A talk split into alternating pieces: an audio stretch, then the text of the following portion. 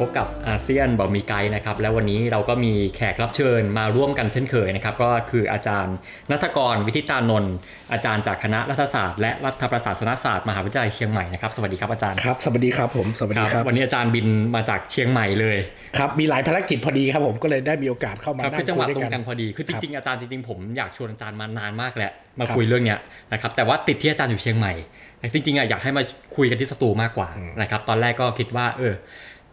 หรือไหนจะคุยเนี่ยอะคุยทางซูมก็ได้นะครับ ก็ลองทักอาจารย์ไปดูอะปรากฏอาจารย์ว่างพอดีครับก็เรียกว่าจังหวะตรงกัน แล้วก็เหมือนซื้อหวยไม่ถูกเนาะอาจารย์ก็ทักไปถูกเวลานะครับเอ่อจริง ๆ ถ้าพูดถึงอาจารย์นัทกรเนี่ยหลายคนจะนึกถึงเรื่องการเมืองท้องถิ่นเรื่องของการกระจายอำนาจนะครับแต่จริงๆหลายคนน่าจะยังไม่ค่อยรู้ว่าอาจารย์เนี่ยเอ่อมีความสนใจแล้วก็มีความรู้ความเชี่ยวชาญในเรื่องของคาสิโนอาเซียนนะครับรอบๆเพื่อนบ้านของเราเนี่ย อาจารย์ไปจับพัดจับผูยังไงถึงมาสนใจเรื่องนี้ได้ครับ คือถ้าเอาจุดที่ทำให้ได้มาทำงานนะครับวิจัยหรืองานศึกษาเกี่ยวกับคาสิโน ก็คือเมื่อสักประมาณ 10 ปีก่อนนะครับตอนนั้นเนี่ยทางศูนย์ศึกษาปัญหาการพนันนะฮะคณะเศรษฐศาสตร์จุฬาซึ่งได้รับการสนับสนุนเงินทุนจากสสนะครับก็ได้มาทาบทามนะครับว่าเอ๊ะตอนนั้นเนี่ยมันมีคาสิโนคิงโรมันมาตั้งคิงโรมันเนี่ยตั้งประมาณปีประมาณปี 54ราวๆนั้นนะฮะประมาณนั้นนะครับอ่าก็ ก็มีความสนใจว่าเอ๊ะน่าจะมีการศึกษาเกี่ยวกับคาสิโนคิงโรมัน ซึ่งจะอยู่ที่สามเหลี่ยมทองคำนะครับขณะที่คาสิโนอื่นที่อยู่รอบประเทศไทยเนี่ยไม่ว่าจะปอยเปต ไม่ว่าจะเป็นเกนติ้ง ไม่ว่าจะเป็นนะครับส่วนที่เป็นเมียวดีนะครับด้านอื่นเนี่ยมีคนเคยศึกษาไว้แล้ว เหมือนตรงเนี้ยมันเท่าแผนที่ประเทศไทยมากลางอะมันเหมือนมันมีช่องว่างนะครับแล้วตอนนั้นเนี่ยผมอยู่ที่ที่มหาวิทยาลัยแม่ฟ้าหลวงเชียงรายพอดีนะครับก็เลยก็เลยได้โอกาสที่จะทำวิจัย นั่นคือจุดเริ่มต้นที่ทำให้มีงานวิจัยเกี่ยวกับคาสิโนเนี่ยต่อเนื่อง แต่ถามว่าจริงๆเนี่ยสนใจเรื่องนี้ตั้งแต่เมื่อไหร่ก็ต้องย้อนกลับไปตั้งแต่สมัยเรียนปริญญาโทนะครับตอนนี้เรียนโทอยู่จุฬาแล้วปรากฏว่าอาจารย์ที่ปรึกษาผมเนี่ยเขาได้ทุนจากปปงครับนะครับสำนักงานป้องกันและปราบปรามการฟอกเงิน ให้มาศึกษาเกี่ยวกับเรื่องผลกระทบของคาสิโนที่เกิดขึ้นนะครับที่ตั้งอยู่เป็นแนวชายแดนประเทศไทยนะครับก็เลยได้มีโอกาสได้ไปช่วยอาจารย์ในการลงพื้นที่ แต่ว่าไม่ได้ลงทั้งประเทศนะฮะแกศึกษาทั้งประเทศ แต่ว่าผมอยู่ทางเหนืออนะครับอยู่เชียงใหม่ก็ใกล้เชียงรายก็เลยมาช่วยลงพื้นที่ที่เชียงราย ตอนนั้นก็เริ่มมีคาสิโนตั้งแล้วนะครับไม่ว่าจะเป็นที่นะครับสามเหลี่ยมทองคำแต่ไม่ได้อยู่ทางฝั่งลาวนะตอนนั้นอยู่ที่ฝั่งพม่าเขาเรียกว่าพาราไดซ์ครับนะครับอ่าแล้วก็อีกอีกจุดหนึ่ง ซึ่งค่อนข้างจะมีคาสิโนชุกชุมก็คือท่าขี้เหล็กนะครับที่ติดกับแม่สายครับนะครับก็ไปลงพื้นที่อยู่ประมาณ2-3สามวัน นะครับนั่นคือจุดแรกจริง ๆ นะครับ ตอนนั้นก็น่าจะประมาณปี 44ครับนะครับที่ได้มีโอกาสได้ได้เข้าไปเห็นคาสิโนกับตาตัวเองนะครับ ซึ่งไปในฐานะผู้ช่วยนักวิจัยของอาจารย์ครับผมครับ จริง ๆ ความสนใจเกิดขึ้นมานานแล้ว แต่ว่าเพิ่งจะได้มาทำผลงานจริงจังเมื่อครับไม่นานมานี้ครับนะครับเอ่ออาจารย์จริง ๆ เรื่องคาสิโนอาเซียนเนี่ยเป็นเรื่องที่เออเป็นเรื่องที่ค่อนข้างจะเอ่อเข้าถึงยากนะครับ หลายคนอาจจะเอิ่มเรียกว่าอะไรอะคือ ไม่รู้จะไปหาความรู้เรื่องนี้จากไหน นะครับอยากให้อาจารย์จากฐานะที่ศึกษามาเนี่ยนะครับอาจารย์อ่าสมมติให้เปิดคอร์สคาสิโนอาเซียน one o one หนึ่งศูนย์หนึ่งเนี่ยอ่าอยากให้อาจารย์เล่าพื้นฐานให้คนดูฟังหน่อยว่า สิ่งที่เราควรจะต้องรู้ในเรื่องคาสิโนอาเซียนรวมถึงคาสิโนในชายแดนของเราเนี่ยเราควรจะรู้อะไรบ้างในเบื้องต้นนะครับก็คืออาเซียนตอนนี้ถ้ารวมติมอร์ด้วยมี 11 ประเทศครับนะครับเราต้องเข้าใจอย่างว่าเรื่องเรื่องการพนันเนี่ยมันเป็นเรื่องมุมมองทางกฎหมายของแต่ละประเทศนะครับบางประเทศก็อาจจะผิด บางประเทศก็อาจจะถูก ในประเทศที่ถูกเนี่ยก็ไม่ใช่ว่าจะถูกทุกชนิดอาจจะมีนะครับบางชนิดถูกบางชนิดผิด แต่ว่านะครับจาก 11 ประเทศเนี่ยมีเพียง 3 ประเทศเท่านั้นนะฮะที่มีคาสิโนไม่ได้ก็คือพูดง่ายคาสิโนเป็นสิ่งต้องห้าม นะครับก็จะมีอินโดนีเซียมีบรูไนแล้วก็มีไทย แต่ 2 ประเทศในเนี้ยเคยมีคาสิโนอย่างไทยเองอะหลายคนก็อาจจะไม่รู้ว่าเราเคยมีคาสิโนสมัยจอมพลปสั้นๆนะครับไม่ถึงเดือนนะครับในช่วงปี 2492 ขณะที่อินโดนีเซียประมาณ 1960 กว่าๆในทศวรรษนั้นก็เคยมีคาสิโนมาแล้วแล้วก็เลิกไปนะครับดังนั้นนะครับโดยรวมเนี่ยเราก็อาจจะพูดได้ว่าคาสิโนเนี่ยนะครับประเทศในอาเซียนเนี่ยมีคาสิโนเพียงแต่ว่าจุดที่ต่างสำคัญก็คือว่า อยู่ที่เป้าหมายของแต่ละประเทศนะครับบางประเทศก็มีคาสิโนเพื่อหวัง ถ้าจะใช้คำแบบแรงหน่อยก็คือดูดเงินนะครับชาวต่างชาตินะครับก็คือถ้าประเทศเหล่าเนี้ยเขามีคาสิโนเขาจะห้ามคนตัวเองเข้าเล่นนะครับพม่าลาวกัมพูชาพวกเนี้ยจะยึดแนวนี้นะครับผมหรือว่าอาจจะมีมาตรการที่คุมเข้มคนตัวเอง เช่นเวียดนาม นะครับหรือสิงคโปร์นะครับอันนี้ก็คือกลุ่มที่นะครับยังเน้นรายได้จากการนะครับจากต่างชาติครับนะครับกับอีกกลุ่มหนึ่งก็คือเป็นคาสิโนแบบเปิดกว้าง ก็คืออคนตัวเองก็เล่นได้ คนต่างชาติก็เล่นได้นะครับพวกนี้ก็จะเป็นฟิลิปปินส์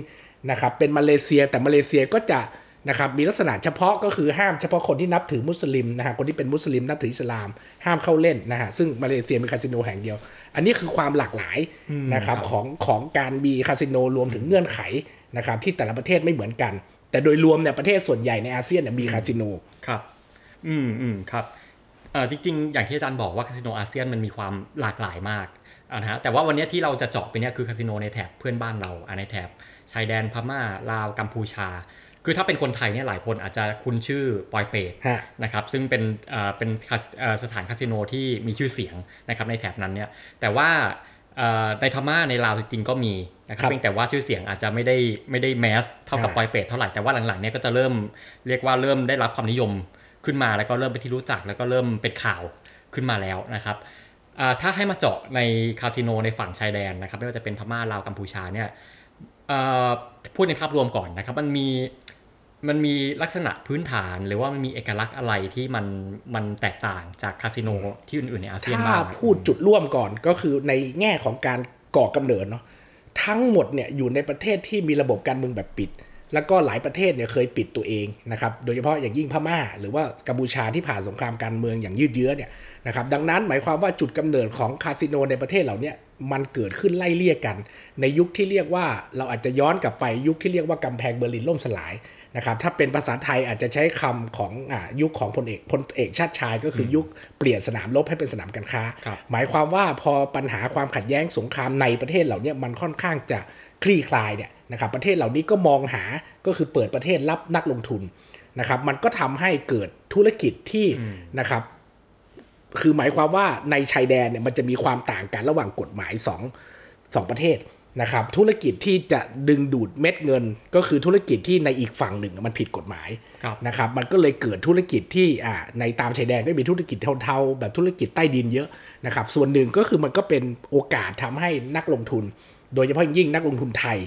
ที่เห็นโอกาสในพื้นที่เหล่านี้ซึ่งเปิดกว้างมากขึ้นรับนักลงทุนอ้าแขนรับ ก็เลยเข้าไปลงทุนนะครับแต่ว่าจุดสำคัญก็คือว่าการจะเข้าไปลงทุนในประเทศเหล่านี้คุณจะต้องมีเส้นสนกลใน คุณจะต้องเขาอาจจะใช้คำว่าทุนนิยมแบบพวกพ้องนะครับ คือคุณต้องเข้าถึงอำนาจรัฐเพื่อจะได้ให้ได้สิทธิ์ขาดในการจะทำธุรกิจที่นะครับ โดยหลักกฎหมายแล้วมันไม่ถูกต้องนะครับ มันก็เลยเกิดธุรกิจเหล่านี้ในช่วงรอยต่อสำคัญก็คือประมาณก่อนวิกฤตเศรษฐกิจปี 40 นะครับ เกิดคาสิโนปอยเปตขึ้นแห่งแรกเนี่ยก็ประมาณปี 40ครับนะครับ ที่พม่านะครับคาสิโนแห่งแรกที่พม่าที่ท่าขี้เหล็ก Reginaก็เกิดขึ้นประมาณปี 40 ดังนั้นก็อาจจะพูดได้ว่า นะครับช่วงวิกฤตเศรษฐกิจของไทยนี่แหละ มันเป็นช่วงในทางกลับกันมันเป็นโอกาสนะครับที่ทำให้นะครับนักลงทุนไทย โดยเฉพาะยิ่งกลุ่มที่นะครับเป็นเครือข่ายนักการเมืองเนี่ยเข้าไปลงทุนทำคาสิโนในประเทศเพื่อนบ้านครับโดยมีกลุ่มเป้าหมายหลักก็คือคนไทย หวังว่าจะดึงดูดคนไทยไปเล่น ทีนี้ถ้าจะไปตั้งอยู่ไกลๆอย่างมาเก๊ามันก็หรือว่าลาสเวกัสมันก็เดินทางลำบากนะครับก็ไม่ได้คนไทยทุกกลุ่ม ดังนั้นการตั้งอยู่ตามในชายแดน น่ะนะครับ ซึ่งเป็นประเทศเพื่อนบ้านที่เดินทางไปมาหาสู่กันสะดวกเนี่ยจึงเป็นโอกาสทางธุรกิจ แต่เงื่อนไขสำคัญก็คือคุณจะต้องเข้าถึงอำนาจของนะครับของคนที่เขาดูแลฝั่งประเทศเพื่อนบ้านให้ได้ ถึงจะได้สิทธิ์นะครับไลเส้นพิเศษในการที่จะทำธุรกิจเหล่านั้น มันก็เกิดขึ้นพร้อม ๆ กันในในหลายประเทศที่ว่ามาครับลาวกัมพูชาแล้วก็นะครับพม่าครับอาจารย์แต่หลังๆเนี่ยเราจะได้ยินเยอะว่าเป็นคาสิโนของจีนครับอะไรเงี้ยมันตกลงแล้วอะอย่างอาจารย์บอกว่าช่วงแรกเป็นนักอ่า นักลงทุนไทยเข้าไปลงทุน แต่ว่าช่วงหลังเนี่ยทำไมมันถึงกลายเป็นจีนไปได้ครับผมคิดว่ามันอันนี้มันเป็นเรื่องที่มันสัมพันธ์กับเรื่องของทางนโยบายของจีนที่ตอนหลังเนี่ยก็คือเมื่อก่อนจีนเนี่ยห้ามนักท่องเที่ยวเดินทางนอกประเทศนะคนที่ออกนอกประเทศจีนได้ในยุคก่อนที่จีนจะเปิดเปิดกว้างแบบทุกวันเนี่ยก็คือนะครับยากลำบากมาก ทีนี้ตอนหลังจีนก็มีนโยบายที่นะครับยอมให้คนตัวเองเนี่ยออกไปเที่ยวทั่วโลกได้ ตรงนี้เองนะครับมันก็ทำให้นะครับอย่างที่เราเคยได้ยินมาตลอดว่าการพนันมันอยู่ในสายเลือด คนจีนเองเนี่ยมันมีการพนันเป็นชีวิตจิตใจครับนะครับเราดูจากไหนเราดูจากมาเก๊านะครับมาเก๊าเนี่ยนะครับโอ้โหแบบ GDP มาเก๊าโตมากนะครับ60-70%ของมาเก๊าก่อนโควิดเนี่ยพึ่งพิงตลาดการพนัน อุตสาหกรรมนี้อุตสาหกรรมที่แข็งแรงมากของมาเก๊าเนาะแล้วก็มาเก๊าก็ติดกับกวางโจวนะครับติดกับเซินเจิ้นติดกับอะไรเงี้ยฮะก็เป็นบริเวณที่ทำให้คนจีนน่ะหลั่งไหลเข้ามาในการเล่นการพนันนะครับมันก็ทำให้นะครับไอไอความนิยมตรงเนี้ยนะในการเล่นการพนันมันลุกลาม นะครับหลายประเทศในตอนหลังจึงมุ่งเป้าที่จะตั้งคาสิโนโดยไม่หวังอย่างอย่างคาสิโนที่เกิดขึ้นในไทยตอนหลังเนี่ยก็ไม่ได้หวังคนไทยนะครับอย่างคิงโรมันเนี่ยก็หวังคนจีนนะครับคิงโรมันเมื่อกี้ผมบอกน่าจะปีประมาณมันคือมันตั้งปี 2009เนาะครับครับวันที่เขาเปิดคือวันที่ 9 เดือน 9 ปี 2009อืมเลขสวยนะครับอ่าก็คือประมาณประมาณ 14 ปีก่อนครับนะครับก็คือก็คืออันเนี้ยผมคิดว่าตรงเนี้ยมันทำให้แนวโน้มของกลุ่มคนเล่น กับนักลงทุนมันเปลี่ยนครับนะครับเราเราเห็นหลายหลายคาสิโนเปลี่ยนมือจากนักลงทุนที่เคยเป็นของไทยเคยเป็นของนะครับคนแถวนี้เนี่ยไปสู่คนที่เป็นกลุ่มที่เราอาจจะเรียกว่าเป็นคนจีน แต่ไม่ใช่จีนแผ่นดินใหญ่เนาะถ้ายืมคำอาจารย์ยศเนี่ยแกใช้คำว่ายศสันตสมบัติที่มอชอเนี่ยแกใช้คำว่ามังกรหลากสี ก็คือมีเชื้อสายจีน แต่อาจจะเป็นจีนมาเล อาจจะเป็นจีนฮ่องกง อาจจะเป็นจีนมาเก๊าจีนออสเตรเลีย หน้าตาเป็นจีน แต่ว่าบางทีพาสปอร์ตหรือว่าสัญชาติเขาไม่ใช่ กลุ่มเนี้ยก็เข้ามาลงทุนนะครับ มาซื้อกิจการคาสิโนทั้งที่ปอยเป็ดเอยทั้งที่ครับนะครับอ่าที่ของนะมุกตรงข้ามมุกดาหารเนาะก็จะมีสวรรค์เขตอย่างเงี้ยตอนหลังก็เปลี่ยนชื่อเป็นสวรรค์เวกัสนะครับอ่าเราเนี้ยนะครับสวรรค์รีสอร์ทนะครับปัจจุบันนะครับ พวกเนี้ยก็เปลี่ยนมือ แล้วก็กลุ่มเป้าหมายแต่ที่เราเคยเลยหวังคนไทยก็เปลี่ยนเป็นคน คนจีนนะครับ อันนี้ก็คืออ่าแล้วก็การเกิดขึ้นอันนี้ไม่พูดถึงไม่ได้จุดสำคัญที่สุด ถ้าเราพูดภาพใหญ่ของอาเซียนก็คือปี 2010เนาะสิงคโปร์เปิดให้ใบอนุญาตการพนัน คือหมายถึงว่าคาคาสิโนเนี่ยถ้าเรามองระดับของการพนันมันมีตั้งแต่อ่อนๆเนาะก็คือเล่นหวยอย่างเงี้ยอ่อนครับๆไปจนถึงขยับมานิดหนึ่งบิงโกพนันกีฬานะจนมาถึงจุดที่ผมถือว่าเป็นขีดสุดซึ่งตรงเนี้ยมันจะเกิดการถกเถียงมากว่าจะให้มีหรือไม่มีก็คือตัวคาสิโน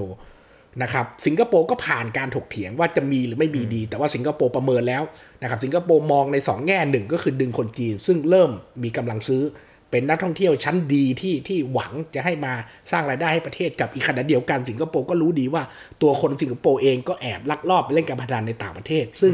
นะครับในในบางเกาะของอินโดนีเซีย ซึ่งโดยหลักเนี่ยไม่มีการพนันคาสิโนเนาะแต่ว่ามันมีการลักลอบเล่นบนเรือ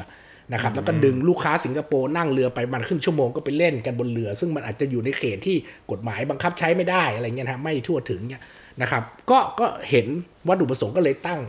Marina Bay อ่านะครับ Marina Bay Sands อะขึ้นมาเนาะก็เป็นของกลุ่ม Sands ที่มาจากลาสเวกัสมาลงทุน อันนั้นก็ที่หนึ่งนะฮะแต่มาเลแต่สิงคโปร์ให้2 license อีกที่หนึ่งก็คือนะครับ The อ่า Resort World Resort World ก็คือกลุ่มเกนติ้งที่ทำเกนติ้งเดิมนะที่ที่อยู่ที่มาเลเซียเนี่ยครับเนาะก็กลุ่มนี้ก็ขยายมาทำนะครับมันก็จะมีคือโดยโดยเงื่อนไขของสิงคโปร์ก็คือเวลาคุณทำเนี่ยคุณจะไม่ได้ทำแต่ตัวคาสิโนคาสิโนจะเป็นเพียงนะครับ part เล็กๆนะครับของสิ่งที่มันยิ่งใหญ่กว่านั้น อาจจะเป็นอ่าโรงแรมอาจจะเป็นนะครับเป็นสวนสนุกอย่างเงี้ยนะฮะนะครับแต่ว่ามันก็จะมีคาสิโนเป็นจุดขายสิงคโปร์ก็ยอมให้มี แต่ว่าเงื่อนไขในการเข้าเล่นสำหรับคนในประเทศเนี่ยค่อนข้างยาก จะต้องมีการเสียค่าใช้จ่ายในการเข้าเล่น ซึ่งเก็บในอัตราสูง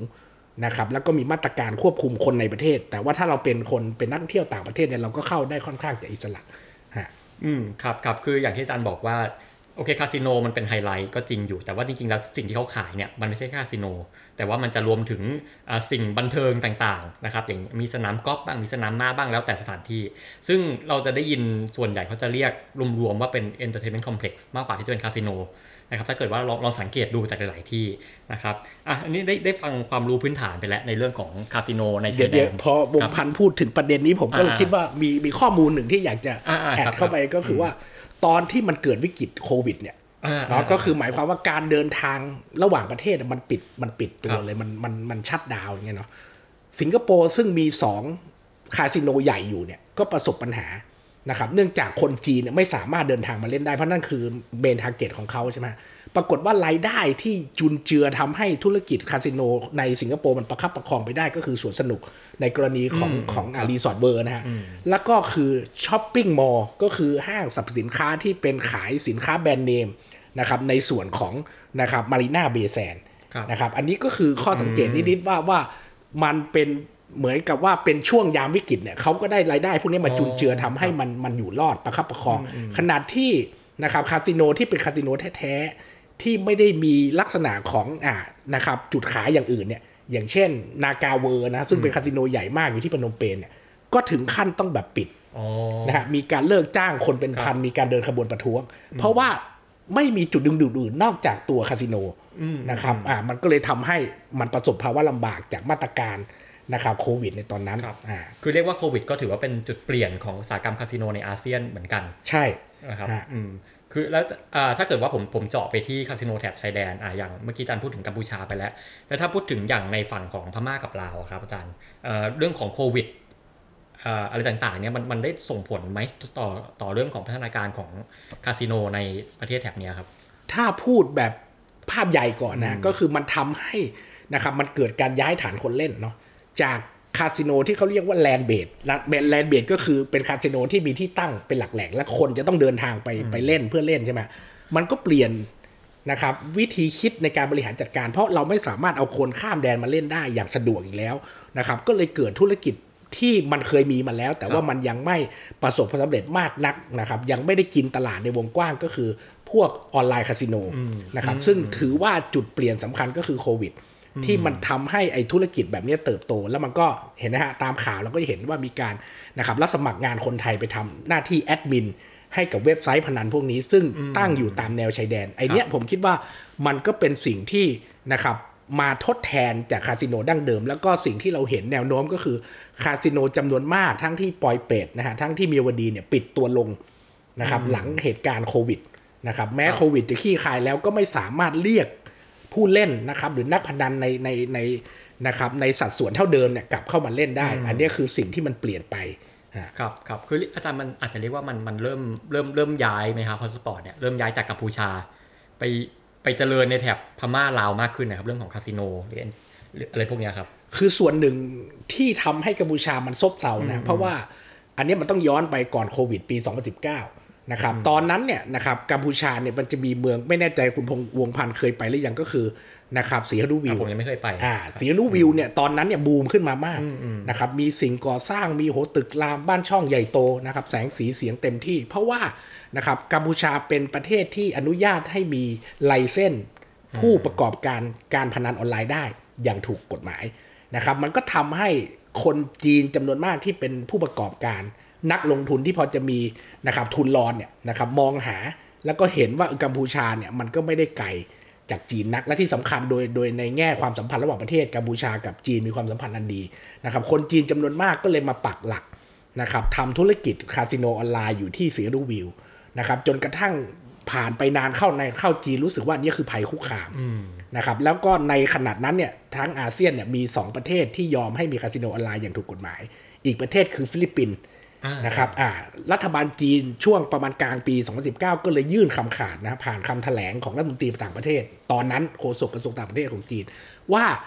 เรียกร้องไปยังรัฐบาล 2 ประเทศก็คือตัวฟิลิปปินส์นะฮะตอนนั้นน่าจะดูเตอร์เต้นะครับผมแล้วก็ตัวของฮุนเซนนายกรัฐมนตรีกัมพูชาว่า ให้จัดการกับธุรกิจนะครับการพนันออนไลน์ที่เป็นการพนันข้ามพรมแดนให้สิ้นซาก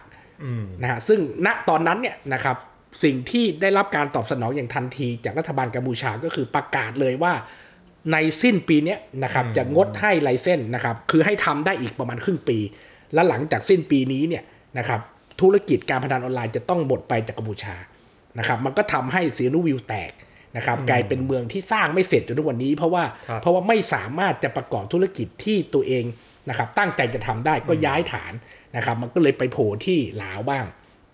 ไปโผล่ที่พม่าบ้างครับนะครับ ถ้าลาวก็จะเป็นที่คิงโรมันนะครับ ถ้าพม่าก็จะเป็นที่เมียวดี ซึ่งมันเริ่มมีการสร้างเมืองใหม่ที่เขาเรียกว่าชเวโกโกครับนะครับ ก็อันนั้นก็จะเป็นคล้ายๆ กับเป็นที่หมายใหม่นะครับของนักลงทุนที่เคลื่อนตัวหรือย้ายนะครับจากที่สีรูวิวนะครับเราก็จะเห็นการแตกกระเจิงตรงนี้ของทุนคาสิโนอ่าครับซึ่งอีกสิ่งที่ตามมาที่อาจารย์บอกเนี่ยคือนอกนอกจากเรื่องภัยคุกคามที่จะเป็นเรื่องของการพนันออนไลน์แล้วเนี่ยมันจะมีเรื่องที่เราคุ้นกันดีอย่างแก๊ง call center น นะครับหรือว่ามันมีเรื่องของการค้ามนุษย์ การลักพาตัวไปอะไรต่างๆ เรียกค่าไถ่ลักพาตัวไปค้าประเวณีอะไรต่างๆเนี่ยนะครับตรงนี้ก็เป็นอีกผลพวงหนึ่งเนาะอาจารย์ตั้งแต่ตั้งแต่เกิดโควิดมานะครับแล้วก็ตั้งแต่ที่ว่ามันมีการปรับเปลี่ยนภูมิทัศน์คาสิโนในภูมิภาคแบบนี้นะครับอะอ่อทีนี้ก็ไปคุยถึงพื้นฐานนะครับของอวิวัฒนาการถึงจุดเริ่มต้นอะไรต่างๆ ของคาสิโนอาเซียนกันมาแล้ว ให้อาจารย์พาเที่ยวบ้างนะคือหลายๆคนเนี่ยครับน่าจะไม่เคยไปคาสิโนแถบอาเซียน เชื่อว่าหลายคนเลยแหละนะครับ เพราะว่าคือหลายคนก็อาจจะมองว่าพื้นที่ตรงนั้นเป็นเหมือนเป็นแดนสนธยาเนาะมันเข้าไปยากนะครับ อยากให้อาจารย์เล่าเอาตั้งแต่เริ่มต้นเลยว่าไปแต่ละที่เนี่ยวิธีการเข้าไป เข้าไปยังไง และเข้าไปได้ไปเจออะไรบ้างเอาสักสองสามที่ก็ได้ครับอาจารย์คือผมคิดว่าแต่ละที่เนี่ยมาตรการไม่เหมือนกันเนาะคือคือหมายความว่าความสัมพันธ์ระหว่างนะครับประเทศไทยกับประเทศเพื่อนบ้านในแต่ละประเทศที่รายล้อมเราเนี่ยมันมีลักษณะที่ ที่แตกต่างกันในรายละเอียดเนาะยกตัวอย่างเช่น อย่างพม่าในด้านที่เป็นอ่าด้านที่เราเรียกว่าเมียวดีเนี่ยฮะก่อนหน้าโควิดเนี่ยผมเคยไปมีคาสิโนเกือบ 20 แห่ง และที่สำคัญก็คือในพื้นที่ตรงนั้นจะมีแม่น้ำเมยขั้นครับครับแม่น้ำเมยจะไม่ใช่แม่น้ำใหญ่เหมือนแม่น้ำโขงเนาะมันมันเล็กมากคือมันสามารถคือแบบนะครับเราสามารถนั่งเรือภายในหนึ่งนาทีก็ข้ามได้แล้วเนาะก็คือแบบอะก็คือแคบมากนะครับ ทีนี้ส่วนที่ผมคิดว่าน่าสนใจมากกรณีของของฝั่งนี้ก็คือว่า เราสามารถข้ามแดนได้โดยไม่ต้องใช้เอกสารใด ๆ เลยนะฮะหมายความว่าในช่องทางที่เขาเปิดคาสิโนเนี่ยเมื่อก่อนมันคือท่าข้าวครับนะครับคือมันมีข้อตกลงตั้งแต่โอ้โหสมัยน่าจะสงครามโลกครั้งที่สองสมัยโบราณแล้วว่านะครับในช่องทางเหล่าเนี้ยนะครับเป็นช่องทางธรรมชาติที่เขาอนุญาตให้มีการขนส่งสินค้าโดยที่ไม่จะต้องมีพิกัดศุลกากรอะไรเงี้ยเพราะว่ามันเป็นการอำนวยความสะดวกการค้าชายแดน ซึ่งคุยกันมาตั้งแต่นานแล้ว นะครับทีนี้พอไอการค้าพวกเนี้ยมันวิวัฒนาการเปลี่ยนแปลงไอพวกท่าข้าวพวกเนี้ยมันบางทีมันไม่ได้ทำเป็นท่าข้าวนะครับมันก็เกิดความพลิกแพงเปลี่ยนท่าข้าวเหล่านี้โดยนักลงทุนพัฒนามาเป็นคาสิโนนะครับมีทั้งเจ้าของเป็นจีน เจ้าของเป็นไทยเจ้าของเป็นนะครับกะเหรี่ยงเป็นทหารมีเยอะแยะ แต่ว่ามันจะไม่ใช่คาสิโนใหญ่ มันก็จะเป็นคาสิโนเล็กๆนะครับตั้งเรียงตามแนวแม่น้ำเมยนะครับถ้าเราอยากจะข้ามเราก็เอารถไปจอด มันก็จะมีที่รับฝากรถ แล้วเราก็ไปลงเรือครับนะครับเรือมันก็จะไม่ใช่เรือเป็นลำเนาะมันก็จะเหมือนเป็นเหมือนเป็นแพอะไรเงี้ยเหมือนถ้าเคยไปเที่ยวอยุธยามันจะมีคล้ายๆ ลักษณะนั้นนะครับเราก็ไปยืนแล้วเดี๋ยวเขาก็จะเราเอาเราข้ามเราก็ไปเล่นนะเพียงแต่ว่าเขาจะไม่อนุญาตให้เราออกไปอีกด้านหนึ่งเหมือนเราเข้าหลังบ้านนะฮะอ๋อนะครับแต่หน้าบ้านเราออกไปไม่ได้ เพราะว่ามันมันมันเป็นเงื่อนไขที่ตกลงกันไว้แค่นี้ แต่ว่าครับข้อดีของตรงนี้ก็คือสำหรับคนที่ไม่ต้องการให้มีเลคคอร์ด ในการในการข้ามแดนเนาะอ๋อก็จะใช้ช่องทางนี้ในการเข้าไปเล่น ดังนั้นครับแม่สอดเนี่ยช่วงช่วงที่ก่อนจะมีโควิดนะครับคนจึงไปแม่สอดเยอะมาก เพราะว่ามีบินตรงด้วย แล้วบินตรงเนี่ยจากสนามบินน่ะไปถึงตัวคาสิโนเนี่ยผมคิดว่าใช้เวลาประมาณ 10 15 นาทีก็ถึงแล้ว แล้วมีให้เลือกเยอะแยะมากมายใช่นะครับอันนี้ก็คือเป็นช่วงที่บูมที่สุด ซึ่งรอบหลังไปเนี่ยมันเปลี่ยนพอเกิดโควิดปุ๊บ นะครับมันมีเรื่องความขัดแย้ง มันมีเรื่องการรับประหารภายในพม่าหลายเรื่องมันมันผสมปนเปกัน ตอนเนี้ยห้ามละนะครับ ถ้าคุณจะข้ามไปเล่นเนี่ย คุณต้องอ้อมขึ้นสะพานใหญ่ แล้วไปเข้าทางข้างหน้าอ่านะนะคครัรับบเข้าแบบถูกต้องไว้อ่าดังนั้นธุรกิจคาสิโนที่เมียวดีตอนนี้จึงซบเซาอืมนะเพราะว่าเงื่อนไขตรงเนี้ยมันมันอะแต่ว่าเราพามาดูอีกด้านหนึ่งที่มีเยอะไม่แพ้กันน่าจะเป็น10บสแห่งเหมือนกัน ก็คือครับที่ ท่าขี้เหล็กอ่านนะครับแต่ท่าที่เหล็กเนี่ยก็เพิ่งเปิดด่านเมื่อไม่นานมานี้ ก่อนหน้านี้ก็ปิดไปเป็นเกือบ 3 ปีนะครับเพิ่งมาเปิดทีนี้พอมาเปิดปุ๊บเนี่ยนะครับผมไปมาล่าสุดนะครับก็มีโอกาสได้ไปนะครับขอทางไกด์เนาะนะครับจริงๆเขาจะพาไปตลาดแต่ว่าผมบอกว่าขอไปดูที่หนึ่งเลยนะครับที่ผมแบบฝังใจในชื่อมากก็คือ 1G1 นะครับครับถ้าเราติดตามข่าวโควิดช่วงนั้นอะที่ว่าตอนนั้นเราเราแบบอ๋อสามารถคุมได้แล้วอะแล้วปรากฏว่ามันมีการ นะครับเอาเชื้อมาจากต่างประเทศ และเชื้อเนี่ยอ่ามมาจากคนที่คล้าย ๆ กับว่าครับนะครับอาจจะอ่าขออนุญาตเนาะก็คืออาจจะเป็นเด็กเอ็นอะไรเงี้ยที่ไปทำงานในฝั่งเพื่อนบ้านมีการลักลอบข้ามลักลอบไปแล้วก็กลับมาปรากฏว่าก็ไปแพร่เชื้อในสถานบันเทิงครับนะครับปรากฏว่ามันก็ทำให้ชื่อวันจีวันเนี่ยติดหูตั้งแต่ตอนนั้นนะครับผมพอมีโอกาสนะครับผมก็เลยขอข้ามไปดูนะครับเขาก็พาไปดูผมก็พบว่าโอ้โหมันก็มันก็ไม่ใช่คาสิโนใหญ่เนาะมันก็เป็นคาสิโนสักมีประมาณ 10 กว่าโต๊ะ นะครับ แล้วก็มีนะครับคนเล่นส่วนใหญ่ก็ไม่ได้คนไทยนะก็เป็นคนพม่าเป็นคนจีนนะฮะแล้วก็นะครับอีกด้านหนึ่งของของส่วนที่เป็นโรงแรมคาสิโนเนี่ยก็จะมีสถานบันเทิงขนาดใหญ่ ซึ่งก็ก็เห็นได้ชัดว่าเอ๊ะทำไมมันถึงมีคนไทยที่เข้าไปทำงาน เพราะว่ามันมีธุรกิจเกี่ยวกับความบันเทิงที่มันเกี่ยวเนื่องกันหลายประเภทอยู่ตรงนั้นฮะอ่านี่ก็คือฝั่งฝั่งท่าขี้เหล็ก แต่ท่าขี้เหล็กก็ไม่ได้มีแค่วันจีวัน มันก็มีคาสิโนเก่าแก่ หลายแห่งต้องปิดตัวไป นะครับยกตัวอย่างเช่นเรจิน่าที่เคยเล่าว่ามันเป็นครับคาสิโนแห่งแรกตอนนี้ก็ปิดตัวไปแล้วอ่านนะครับตรงนั้นก็มีสนามกอล์ฟมีอะไรเงี้ยนะฮะนะครับหลายแห่งก็ยังอยู่นะครับครับที่ที่คนฝั่งนู้นเขานิยมเล่นกันนะครับแต่ว่าอันนี้ก็คือสิ่งที่นะครับเป็นผลกระทบนะครับที่เกิดขึ้นหลังโควิด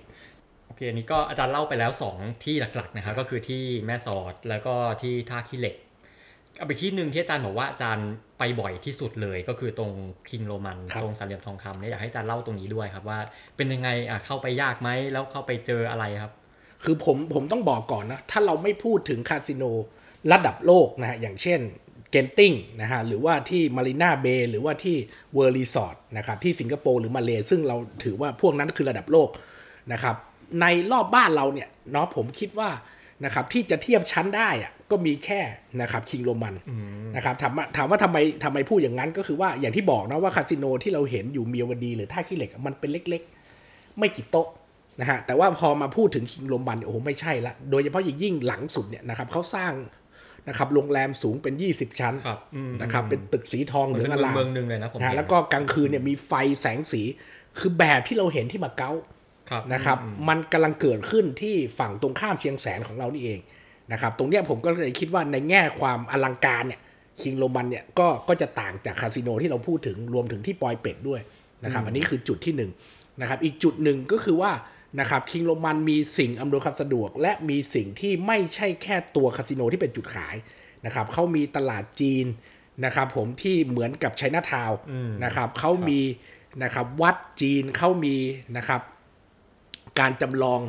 นะครับตลาดน้ำ เขาเรียกว่าจะเป็นเวนิสแห่งลุ่มน้ำโขงก็คือจำลองแบบนครเวนิสของอิตาลีมาไว้ อย่างเงี้ยกำลังอยู่ระหว่างการก่อสร้าง คือเขาทำเยอะนะครับ แล้วเหมือนลองผิดลองถูก แต่ว่าที่ตะลึงที่สุดหลังสุดก็คือเขากำลังสร้างสนามบินนะครับขนาดใหญ่ ซึ่งผมคิดว่าสนามบินในประเทศไทย ถ้าไม่พูดถึงกรุงเทพที่มีดอนเมืองกับสุวรรณภูมิเนี่ยสนามบินในต่างจังหวัดของไทยสู้เขาไม่ได้ แสดงว่าเขาหมายมั่นมากว่าเขาจะรองรับครับนะครับนักท่องเที่ยวโดยเฉพาะอย่างยิ่งจากอาจจะมาเก๊า นะครับที่จะบินตรงเข้ามาเข้ามาเล่นการพนันตรงนี้ ดังนั้น facility ของคิงส์โรมันจึงพร้อม แล้วก็มีมีตัวคาสิโนที่ค่อนข้างจะได้มาตรฐานนะครับ แล้วก็ทัดเทียมเนาะผมคิดว่าน้องๆมาเก๊านะครับ มาตั้งอยู่ฮะอืมอาจารย์ถามเรื่องสนามบินนิดนึงคือคนที่ลงทุนสร้างนี่คือรัฐบาลลาวไหมหรือว่าเป็นเป็นใครอะครับ เป็นเจ้าของตัวคือคิงส์โรมันนี่มันซับซ้อนเนาะก็คือ ในพื้นที่คิงส์โรมันเนี่ยถ้าเราจะเรียกอย่างเป็นทางการเขาเรียกว่าเขตเศรษฐกิจพิเศษสามเหลี่ยมคำนะครับ Golden Golden Triangle นะครับ Special Economic Zone นะครับซึ่งในสามเหลี่ยมทองคำในเขตเศรษฐกิจพิเศษตรงเนี้ยคนที่เป็นเป็นเหมือนประธานเหมือนเป็นเจ้าของเป็นนักลงทุนเนี่ยก็คือเจ้าเหวยนะครับและในพื้นที่ที่เจ้าเหวยเขาเขามีอำนาจสิทธิ์ขาดเพราะว่ารัฐบาลลาวเขาบอกว่าเนี่ยคือการยกอธิปไตยทางเศรษฐกิจให้กับนักลงทุนนะครับเพื่อจะพัฒนาพื้นที่เนาะเขาก็ยกให้เจ้าเหวย เจ้าเหวยก็มีอำนาจในการที่จะยกนะครับ คือพูดง่ายๆก็คือแบ่งพื้นที่เนี่ยนะครับ ให้คนอื่นเนี่ยมารับช่วงต่อในการไปทำกิจการนะครับ เช่นนะครับเขาอาจจะมีคนอยากมาตั้งโรงงาน อยากจะมาตั้งนะครับโรงพยาบาลจะมาทำธุรกิจรีสอร์ทโรงแรมก็มาเช่าพื้นที่ช่วงต่อไปจากเจ้าเหวยนะครับ ซึ่งมันก็จะมีกิจการเยอะรวมถึงบางกิจการมันจะเป็นกิจการที่เกี่ยวกับทรัพยากรธรรมชาติครับระเบิดหินอะไรเงี้ยก็ต้องมาขอเจ้าเหวยนะฮะคนที่ลงทุนในสนามบินเนี่ย ไม่ใช่ลาว ไม่ใช่รัฐบาลลาว แต่เป็นเจ้าเวยนะครับ แต่ปัญหาก็คือว่าไอ้พื้นที่ที่สร้างสนามบินเนี่ยมันอยู่นอกเขตที่เหตุดังนั้นหมายความว่าไม่ได้อยู่ในสัมปทานที่เจ้าเวยได้ เจ้าเวยต้องควักเงินนะครับเพื่อชดเชยเพื่อซื้อที่ดินจากจากชาวบ้านที่เป็นคนลาว เพื่อจะมาพัฒนาสนามบิน ซึ่งจริงๆเนี่ยเรื่องนี้มันมีมันมีมันมีความเป็นมาเนาะคือจริงๆเนี่ยเจ้าเวยต้องการให้สนามบินเนี่ยอยู่ภายในเขตเศรษฐกิจพิเศษ ซึ่งใกล้ๆกับคาสิโน เวลาคนเดินทางจะได้สะดวกในการมาเล่นการพนันใช่ไหมปรากฏว่ารัฐบาลลาวมองว่า ถ้าเอาไปไว้ในเขตรัฐบาลลาวไม่ได้อะไรเลย ก็ต่อรองเรื่องนี้กันเป็นสิปีอ๋อจนสุดท้ายนะครับก็ได้ได้พิกัดในการสร้างสนามบิน ซึ่งมันจะขยับจากตัวของเขตเนี่ยไปประมาณ 10 โล แล้วมันจะใกล้กับเมืองที่เป็นเมืองสำคัญของลาวตรงนั้นก็คือเมืองต้นพึ่ง คือพูดง่ายๆคนลาวจะได้ใช้ประโยชน์นะครับรวมถึงเมืองอีกเมืองหนึ่งที่เขาเรียกว่าห้วยทรายเนาะที่อยู่ อยู่ไกลออกไปตรงข้ามเชียงสองเชียงของนะประมาณประมาณ 70 โลอย่างเงี้ยก็จะได้มาใช้ประโยชน์จากสนามบินนี้ได้ไม่ไม่ได้เอาสนามบินไปตั้งอยู่ในเขตพิเศษนะครับสุดท้ายเจ้าเหวยก็ควักนะครับ แล้วก็ลงทุนสร้างสนามบินนี้ขึ้นมาฮะอาจารย์อย่างเจ้าเหวยนี่คือเป็นใครมาจากไหนทำไมถึงได้มีอิทธิพลมากขนาดนั้นนะครับ อันนี้เราต้องย้อนเนาะแบบแบบแบบแบบที่ผมเล่าก็คือว่านะครับคืออันนี้ต้องย้อนไกลนิดก็คือเจ้าเหวยเนี่ยเมื่อก่อนเนี่ยเขาก็เป็นแบบเป็นคนจีนทางเหนือเนาะ เป็นเป็นมณฑลผมจำชื่อไม่ได้ แล้วปรากฏว่าใกล้ทางมองโกเลียทางรัสเซียอะไรเงี้ยเนาะครับนะครับ แล้วก็เคยเป็นหมอเดินเท้าในยุคเหมาเจ๋อตุงเนาะในยุคปฏิวัติวัฒนธรรมนะครับ แล้วปรากฏว่าพอเก็บหอมรอมริบได้เงินจำนวนหนึ่งเนี่ยก็ย้ายไปนะครับไปอยู่มาเก๊านะครับไปอยู่มาเก๊าก็ขายเชื่องใช้ไฟฟ้าจนเก็บเงินได้ระดับหนึ่งเนี่ยก็รู้ว่ามาเก๊าเนี่ยธุรกิจมันผูกพันกับเรื่องการพนันก็เลยไปเช่านะครับไปเช่าช่วงเช่าพื้นที่นะครับในคาสิโนเพื่อจะคล้ายๆว่าเขาก็จะแบ่งเป็นเซกชัน นะครับถ้าคุณรับพื้นที่ตรงนี้ไปคุณก็ต้องบริหารตรงนั้นไปนะครับรายได้ก็เป็นของคุณนะครับเจ้าเหวยก็ไปทำแบบเนี้ยทีนี้พอพอถึงจุดจุดหนึ่งเนี่ยนะครับไออย่างที่เราเล่าตอนต้นว่าการเมืองในประเทศเพื่อนบ้านเนี่ยมันเปิด พม่าเองเนี่ยเริ่มมีการเจรจาหยุดยิงกับพวกชนกลุ่มน้อยนะครับชนกลุ่มน้อยเองก็เริ่มปรับตัวจากการค้ายาเสพติดนะครับแต่ไม่สามารถจะคบค้ากับชาวโลกได้ก็ต้องเปลี่ยนหาธุรกิจใหม่ที่มันจะมาไม่ถูกประนามอะนะครับเขาก็ไม่เจออะไรอะเพราะว่านะครับ ชนกลุ่มน้อยเหล่านี้ส่วนใหญ่เนี่ยอยู่ติดชายแดนจีน เขาก็มาเห็นนี่แหละว่าอะไรที่จะมาแทนฝิ่นได้ ก็คือการพนันก็คือคาสิโนนะครับพวกนี้ก็เลยนะครับมีคาสิโนตั้งเต็มไปหมดตามแนวชายแดนจีนเนาะในรัชฉานเนาะก็จะมีตั้งแต่ข้างบนสุดก็จะเป็นโกก้างโกก้างจะมีเมืองเหล่ากายนะครับรองลงมาก็จะเป็นว้าว้าก็จะมีเมืองปางคำปางซางนะครับรองลงมาก็จะเป็นเมืองลา เจ้าเวยเนี่ยเห็นโอกาสนะครับเพราะตอนนั้นน่ะเมืองลาเนี่ยมันเป็นเส้น ทาง R3B ครับนะครับก็คือเส้นทางที่จะไปถึงคุนหมิงนะครับแต่ว่ามันจะผ่านเข้าไปในพม่า ถ้าถ้าเอาง่ายๆ ก็คือผ่านแม่สายเนาะผ่านเมืองพะยากผ่านเชียงตุงนะครับผ่านไปที่เมืองลานะเมืองลาก็เข้าไปที่ 12 ปันนาที่เชียงลุ่งนะครับจากเชียงลุ่งก็ไปจนถึงคุนหมิง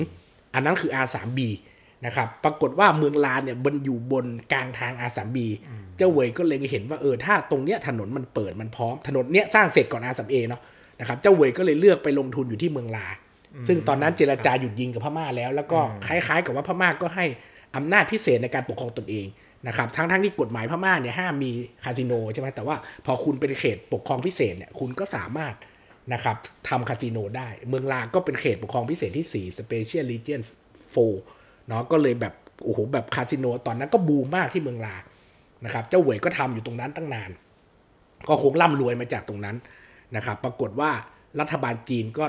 ไม่นิ่งดูดายทนดูไม่ได้นะเพราะว่าปรากฏว่ามีข้าราชการจีนจำนวนมากเนี่ยหอบเงินหอบทองเข้ามาเล่นการพนันหมดเนื้อหมดตัว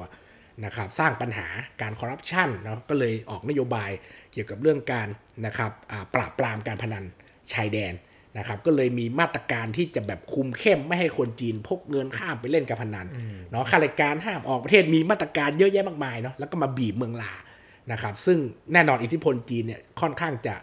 นะครับแข็งแรงเนาะก็เลยสามารถบังคับให้รัฐบาลเมืองลาเนี่ยไปไปนะครับคุยกับตัวของสถานบริการคาสิโนทั้งหลายว่าให้ย้ายออกไปได้ไหมที่ไกลจากชายแดนที่คนจีนจะเข้าถึงได้ยากกว่านี้เขาก็ย้ายไปออกไปประมาณ 10-20 โล นะครับไปอยู่ที่เมืองเล็ก ๆ มันก็ทำให้ไอ้เมืองที่เคยใหญ่โตมีตึกรามมีคาสิโนแต่เบิดก็ซบเซานะครับเจ้าเว่ยก็เลยตัดสินใจมองหาโอกาสทางธุรกิจใหม่ว่าเขาจะไปไหนดีนะครับตอนนั้นเนี่ยมันก็มีทางเลือกหลายทาง แต่ว่าเขามองแล้วว่าความสัมพันธ์ระหว่างรัฐบาลพม่ากับของจีนเนยไม่ค่อยดี แต่เขาเห็นว่าลาวกับจีนเนี่ยน่าจะนะครับอ่าเชื่อมต่อกันได้ ก็เลยมองมองที่ประเทศลาวครับอืมนะครับแล้วก็ แล้วก็สามารถอย่างที่ผมบอกเนาะมันเป็นทุนนิยมพวกพ้องเนาะเจ้าเวยก็สามารถที่จะเข้าถึงผู้มีอำนาจนะครับของรัฐบาลลาวจนได้สัมปทาน 99 ปีมาทำนะครับเขตเศรษฐกิจพิเศษสามเหลี่ยมคำโดยมีคาสิโนคิงโรมันอะเป็นเหมือนเป็นพระเอกครับ อืมอืม คือสังสังเกตว่าในคาสิโนชายแดนหลาย ๆ ที่เนี่ยมันก็จะเป็นคนอย่างเจ้าเหวยนี่แหละฮะที่ว่าขึ้นมาคุมอะคือเจ้าเหวยเนี่ยก็จะเป็นเป็นคนจีนนะครับที่วันหนึ่งก็ก้าวขึ้นมาร่ำรวยมีอิทธิพล แล้วก็จริงๆจะว่าไปเนี่ยเขาก็เป็นคนเรียกว่าเป็นคนเทาๆใช่ใช่ไหมครับมันก็มีการเกี่ยวข้องกับธุรกิจผิดกฎหมายอะไรบางอย่างอยู่ที่อ่าตามที่ข่าวเขาเล่ากันนะครับซึ่งจริงๆ ในหลายที่ก็จะประมาณเนี้ยนะครับอ่าอย่างในเชเวโกเนี่ยก็จะเป็นก็สตอรี่คล้ายกันแหละก็จะมีคนจีนอยู่ คนหนึ่งผมจำชื่อไม่ได้เนาะเอ่อบริษัทย่าไถนะครับอ่าผมจำจำชื่อคนไม่ได้แล้วนะครับก็ก็มีประวัติที่เรียกว่าเอ่อมีความข้องเกี่ยวกับเรื่องเรื่องเรื่องสีเทาๆอะไรประมาณนี้อยู่ แล้วก็ล่าสุดก็โดนตำรวจไทยจับไปเรียบร้อยนะครับอาจารย์แล้วอ่าอะไรมันคือปัจจัยที่ทำให้คนลักษณะแบบเนี้ยก้าวขึ้นมาคุมคาสิโนในแถบชายแดนบ้านเราได้ครับ ผมคิดว่ามันเป็น คือผมเรียกพื้นที่แบบเนี้ยว่าพื้นที่ยกเว้นเนาะเป็นเป็น space of exception ครับหมายความว่ามันเป็นพื้นที่ที่อำนาจรัฐเนี่ยเข้าไม่ถึงนะครับผมอะอย่างกรณีเจ้าเวยเนี่ยเป็นเขตเศรษฐกิจพิเศษ ซึ่งรัฐบาลลาวเขามีนโยบาย เพราะว่าพื้นที่ตรงสามเหลี่ยมทองคำผมเคยไปตอนเด็กๆกับกับครอบครัวเนาะปรากฏว่ามันเป็นป่านะครับก่อนที่จะมีคาสิโนเนี่ยคือเป็นป่า แล้วก็เทียบอัตราการพัฒนาระหว่างฝั่งไทยกับลาวเนี่ยเทียบกันไม่ติดคือฝั่งลาวเนี่ยไม่เห็นความเจริญเนาะ แล้วตอนนั้นก็ได้ชื่อว่าเป็นดินแดนที่แบบเป็นแหล่งผลิตยาเสพติดสำคัญของโลก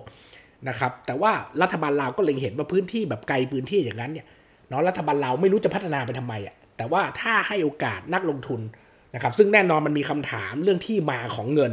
ว่าเขาเอามาจากไหน ซึ่งอเมริกาเองก็ได้ตั้งคำถามแล้วก็ออกเป็นคล้ายๆ มาตรการแซงชั่นเนาะไม่ให้แบบคนในบังคับของอเมริกันที่เป็นพลเมืองเนี่ย ไปคบค้าสมาคมกับคิงโรมัน เพราะว่าเชื่อว่าเงินที่เอามาทำคาสิโนเนี่ยมันเชื่อมโยงกับธุรกิจนะครับลักลอบค้ายาเสพติดที่เกิดขึ้นที่ในฝั่งพม่าแถวเมืองลาแถวโกก้างนะครับที่ได้เล่าไป อย่างเงี้ยมันก็เลยทำให้นะครับกลุ่มนี้เองก็ก็นะครับก็เลยอะค่อนข้างระวังตัวด้วยอ่าอืมฮะครับครับ อาจารย์ย้อนกลับมาเรื่องบรรยากาศในคาสิโนนิดนึงนะฮะอะอย่างเอาเป็นคิโลมันก็ได้ครับอาจารย์คือ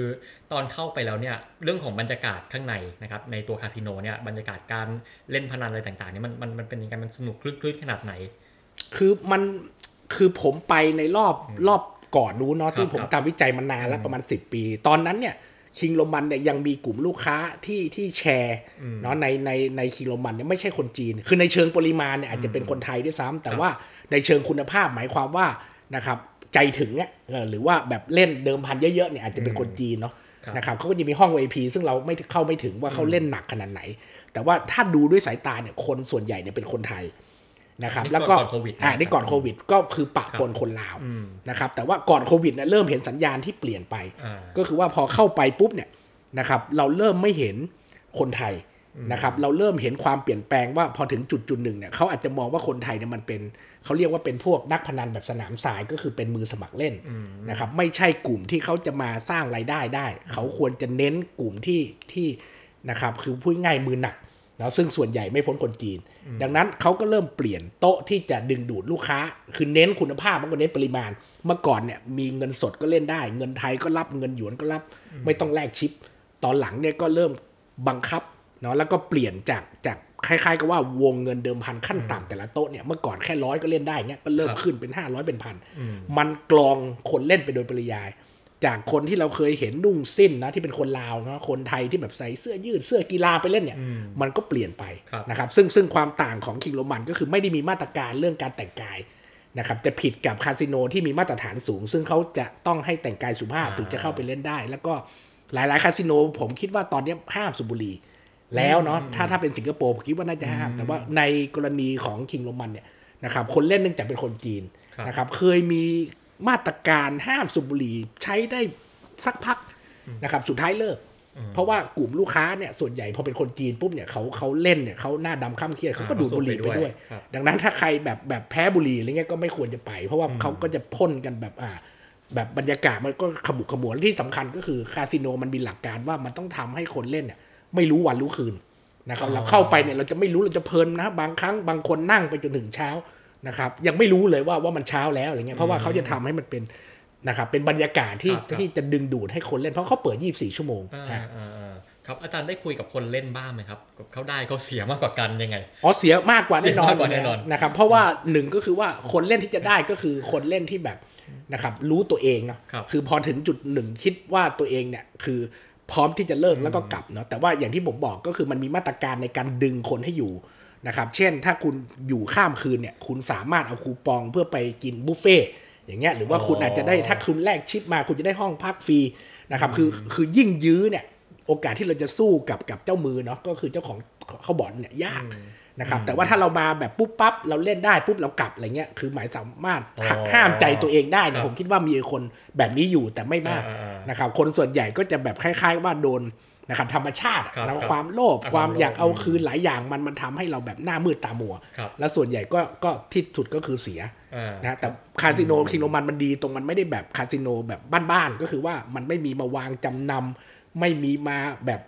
สินเชื่อเนาะก็คือเงินหมดก็คือหมดกันกลับ นะครับแต่ว่าถ้าเป็นตามแนวพม่ามันจะเริ่มมีพวกมาเฟียผู้มีอิทธิพลอ๋อปล่อยอะเอากุญแจรถมาวางไหมอะไรเงี้ยนะเอาทองมาอ๋ออะไรอย่างเงี้ยนะครับ ก็คือคือแบบเนี้ยมันจะเป็นบ้านๆนะครับ แต่คิงโรมันก็คือมีมาตรฐานก็คือหมดก็คือหมดนะครับหมดก็ต้องกลับฮะครับครับครับอืมฟังอาจารย์เล่าคือค่อนข้างจะเห็นภาพเนาะแต่แต่ว่าสิ่งที่สิ่งหนึ่งที่ผมสามารถจับได้เนี่ยก็คือว่าเอ่อคาสิโนในแถบอาเซียนของเราเนี่ยมันมีความเปลี่ยนแปลงที่มันรวดเร็วมาก แล้วมันขึ้นอยู่กับปัจจัยภายนอกอยู่เยอะไม่ว่าจะเป็นเรื่องของรัฐบาลจีน หรือว่าเป็นเรื่องของการเมืองภายในของเราเองเนี่ยมันก็จะส่งผลกระทบให้มันเกิดการเปลี่ยนแปลงที่มันเปลี่ยนไปอย่างรวดเร็วที่ผมฟังจากอาจารย์นะคือแบบผมโอ้เดี๋ยวเดี๋ยวไม่กี่ปีก็เปลี่ยนไม่กี่ปีก็เปลี่ยนแล้วลูกค้าก็เปลี่ยนฮะนะครับมันมันเปลี่ยนไปเร็วมากแล้ว ถ้าเกิดว่าเราดูอะปัจจุบันนะครับปัจจุบันไปถึงอนาคตนับจากนี้อันใกล้เนี่ยอาจารย์คิดว่ามันน่าจะไปทางไหนต่อ ถ้าดูจากสถานการณ์ในตอนเนี้ยครับ เดี๋ยวย้อนกลับมานิดว่าอ่ามัมันมีทั้งปัจจัยภายในเนาะครับที่ที่ส่งผลกับปัจจัยภายนอกเนาะปัจจัยภายในตัวอย่างหนึ่งที่ไม่พูดไม่ได้ก็คือในช่วงที่ผมคิดว่าคาสิโนคิโลมันบูมที่สุด คือช่วงหลังการยึดอำนาจของกสชนะครับคสชมาในนามของครับความสงบเรียบร้อย แน่นอนก็นะครับจัดการกับธุรกิจใต้ดินกับการกับผู้มีอิทธิพลเนาะตอนนั้นเนี่ยในช่วงแรก ๆ ที่กสชเข้ามาเนี่ยเราพบการที่คนที่เคยทำบ่อนเถื่อนในกรุงเทพในปริมณฑลเนี่ย ย้ายไปเช่าพื้นที่คล้ายๆที่เจ้าเหวยเคยเช่าพื้นที่ที่บักเก๊าครับนะครับก็เช่าไปเลยเป็นชั้นนะตรงเนี้ยให้แต่คนไทยเล่นนะก็นั่งเครื่องบินมาอะไรเงี้ยถ้าคุณแลกชิปมาเยอะๆ คุณก็จะได้มานะครับมาฟรีอะไรเงี้ยก็มีค่าที่พักมีอะไรให้เนาะอันนี้คือคือสิ่งที่มันเกิดขึ้น แต่ว่าพอสถานการณ์นะครับการบังคับใช้กฎหมายในประเทศมันหละหลวมคือเริ่มปล่อยเกียร์ว่างนะครับ กลุ่มพวกนี้ก็ก็ไม่คิดจะลงทุนต่อเพราะหนึ่งมันแบกภาระ นะครับคนมาเล่นก็ยากมันเดินทางไกลเนาะมันต้องนั่งเครื่องบินมาเชียงราย นั่งรถตู้ไปชายแดนแล้วก็ลงเรืออนะครับมันมีภาระในการเดินทางนะครับขนาดเดียวกันก็ค่อนข้างนะครับเป็นภาระของผู้ประกอบการ เพราะว่าจะต้องไปเสียค่าเช่าในอัตราที่สูง เพราะว่าเขาก็สัมปทานเศรษฐกิจพิเศษมารายได้เขาก็แบ่งรัฐบาลลาวนะครับดังนั้นก็มีต้นทุนนะครับพวกนี้ก็สุดท้ายก็ก็หายไปนะครับกลุ่มคนเล่นมันถึงเลยเปลี่ยนอย่างที่ผมบอกว่าว่ามันเริ่มไม่ใช่คนไทยละ นะเพราะว่าเพราะว่าไอ้พื้นที่เช่าช่วงพวกเนี้ยมันก็หายไปด้วยตามนโยบายของปัจจัยภายในก็คือรัฐบาลไทยฮะครับ แล้วอาจารย์มองว่านับจากเนี้ยมันแนวโน้มจะไปทางไหนต่อยังไงไหมครับ ผมคิดว่าปัจจัยสำคัญที่สุดอยู่ที่รัฐบาลจีนเนาะนะครับ เนื่องจากเราเห็นการการการเติบใหญ่และการล่มสลาย การล่มสลายเราเห็นจนชินเลยเนาะเราเห็นการล่มสลายตั้งแต่ที่เมืองลาครับนะครับ เราเห็นการล่มสลายที่บ่อหานบ่อเต็น นะครับและสุดท้ายเราก็มาเห็นการล่มสลายที่สีนูวิว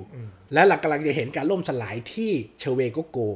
นะครับแต่คิงส์โรมันเนี่ยนะครับก็คิดว่าอาจจะบังคับประคองไปได้ นี่คือปัจจัยภายนอกจากจีนทั้งนั้นเลยนะครับเพราะว่าจีนเนี่ยนะครับในทางลับเนี่ยเขาจะมี list นะครับ list คล้ายๆ กับว่า list คาสิโนที่อยู่ในแบ็กลิสต์ที่ทางการจีนเนี่ยเขาจับตาอยู่ครับนะครับแล้วก็เหมือนที่คุณพงษ์พันธ์เล่าอะฮะว่าว่ามันมีการ นะครับอ่าการจับกลุ่มนะครับ คนที่เกี่ยวข้องกับธุรกิจเหล่านี้นะครับ ส่งกลับไปที่รัฐบาลจีนนะครับอ่าอืมครับ ก็จริง ๆ แนวโน้มอนาคตเนี่ยก็ต้องรอดูนะครับ อาจจะยังบอกไม่ได้ชัดเจนในตอนเนี้ยนะครับแต่ว่าก็อย่างที่บอกก็คือมันจะขึ้นอยู่กับปัจจัยหลายอย่างทั้งอ่าการเมืองภายในทั้งอ่าการเมืองภายนอกโดยเฉพาะจากจีนเอง อาจารย์แล้วจริง ๆ มันมีอีกอ่าสถานการณ์หนึ่งที่จริง ๆ ตอนนี้เราจับตามองกันอยู่ก็คือเรื่องที่ว่าประเทศไทยอ่า กำลังศึกษาที่ว่าจะมีการอ่าทำให้คาสิโนเขาใช้คำว่าเป็น entertainment complex ทำให้มันถูกกฎหมายในประเทศไทยนะครับ อาจารย์มองว่าถ้าเกิดว่าไอ้สิ่งเนี้ยมันเกิดขึ้นในไทยได้จริงเนี่ยมันน่าจะส่งผลอะไรไหมครับ คือเราช้าไปมากเนาะหมายความว่าถ้าคุณคิดจะมีอะมันมันผ่านช่วงเวลานะครับที่ที่ถึงจุดสูงสุดของธุรกิจพนันแบบมีที่ตั้งแล้ว นะครับผมคิดว่าโลกจากนี้ไปมันเปลี่ยนไปสู่โลกของการพนันออนไลน์นะครับดังนั้นหมายความว่าถ้าเรานะครับยอมให้มีคาสิโนตอนเนี้ยผมก็ไม่คิดว่านะครับมันจะสร้างรายได้เข้าประเทศได้มากเท่ากับที่เคยเกิดขึ้นนะครับและที่สำคัญก็คือว่ามันต้องคิดให้รอบคอบ ผมมีตัวอย่างที่ที่ผมจะพูดเสมอก็คือญี่ปุ่น ญี่ปุ่นคิดจะทำคาสิโนตั้งแต่ประมาณปี 2010นะสู้กันในสภากว่าจะนะครับจนมามีจุดสำคัญก็คือก่อนที่จะมีโอลิมปิกปี 2020เนี่ยญี่ปุ่นคิดว่า เราต้องหาคล้ายๆแม่เหล็กทางการท่องเที่ยวแห่งพลังดูดอ่าเนาะก็คือเลยคิดว่าจะให้มีคาสิโนได้แต่ญี่ปุ่นรัดกุมมากนะครับ ก็คือว่านะครับจนป่านเนี้ยเนาะก็คือเขาก็ได้ที่แล้วประมาณ 3 เมืองเนาะมีมีเข้าใจว่ามีนางาซากิ มีโอซาก้าและอีกเมืองหนึงผมจำชื่อไม่ได้มีอยู่ 3 เมือง ทั้ง 3 เมืองเนี่ยเกิดจากการนะครับเสนอตัวของแต่ละเมืองนะครับโดยที่มันกว่าจะกฎหมายจะออกกว่าจะมีถึงขั้นตอนนี้มันใช้เวลาที่โอ้ผ่านการถกเถียงมาก นะครับจนนะครับพอมาถึงขั้นตอนเนี้ยซึ่งมันค่อนข้างจะเปิดกว้างนะครับเมืองต่างๆ ต้องไปทำประชาพิจารณ์กับชาวบ้านก่อนทำกับคนในพื้นที่ก่อนนักการเมืองต้องเอาด้วยนะครับบอกผลดีผลเสียผลกระทบต่างๆเนาะแล้วก็เสนอตัว การจะเสนอตัวได้คุณต้องไปเป็น partnership กับบริษัทที่ได้รับมาตรฐานระดับโลกว่าเนี่ยคือน่าเชื่อถือไม่เกี่ยวกับการฟอกเงินเป็นธุรกิจนะครับการพนันที่อ่ามีมาตรฐานอะไรเงี้ยก็ได้แบบ นะครับก็เลยต้องไปจับกับพวกลาสเวกัสจับกับไปพวกออสเตรียนะครับแล้วก็เมืองเนี่ยไปร่วมมือกับเอกชนที่เป็นธุรกิจพนันในยุโรปในอเมริกา ก็มาเสนอตัวเสนอ proposal ไปที่รัฐบาล รัฐบาลก็จะเป็นคนเลือก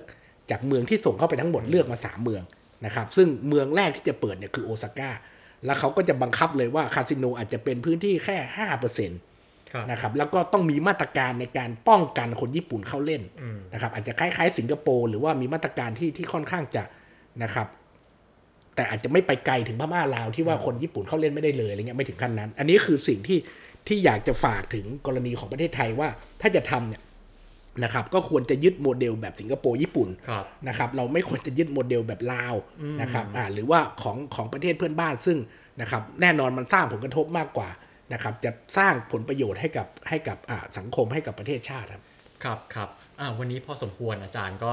ได้เห็นภาพเนาะคือคาสิโนที่หลายคนมองว่าเป็นแดนสุนทรยา แล้วก็เอ่อเราเข้าถึงข้อมูลได้ยากเนี่ยวันนี้อาจารย์ที่ได้เคยมีประสบการณ์ไปคาสิโนมาหลายที่ก็มาเล่าให้ฟังนะฮะจริงๆ อยากจะเจาะไปแต่ละที่เหมือนกันเนอะอาจารย์แต่ว่าเวลาไม่พอไว้โอกาสหน้านะครับครับอาจจะพาลงไปเจาะอาคิงโรมันพาไปเจาะที่ต่างอ่าๆนะครับอะสำหรับวันนี้ก็ต้องขอบคุณอาจารย์นัทกรที่มาร่วมเล่าเรื่องราวให้ฟังในรายการของเราะครับแล้วก็สำหรับอาเซียนวันมิไกตอนหน้าจะเป็นเรื่องอะไรก็ติดตามกันได้นะครับ สำหรับวันนี้ผมและอาจารย์นัทกรก็ต้องขอลาไปก่อนนะครับ สวัสดีครับ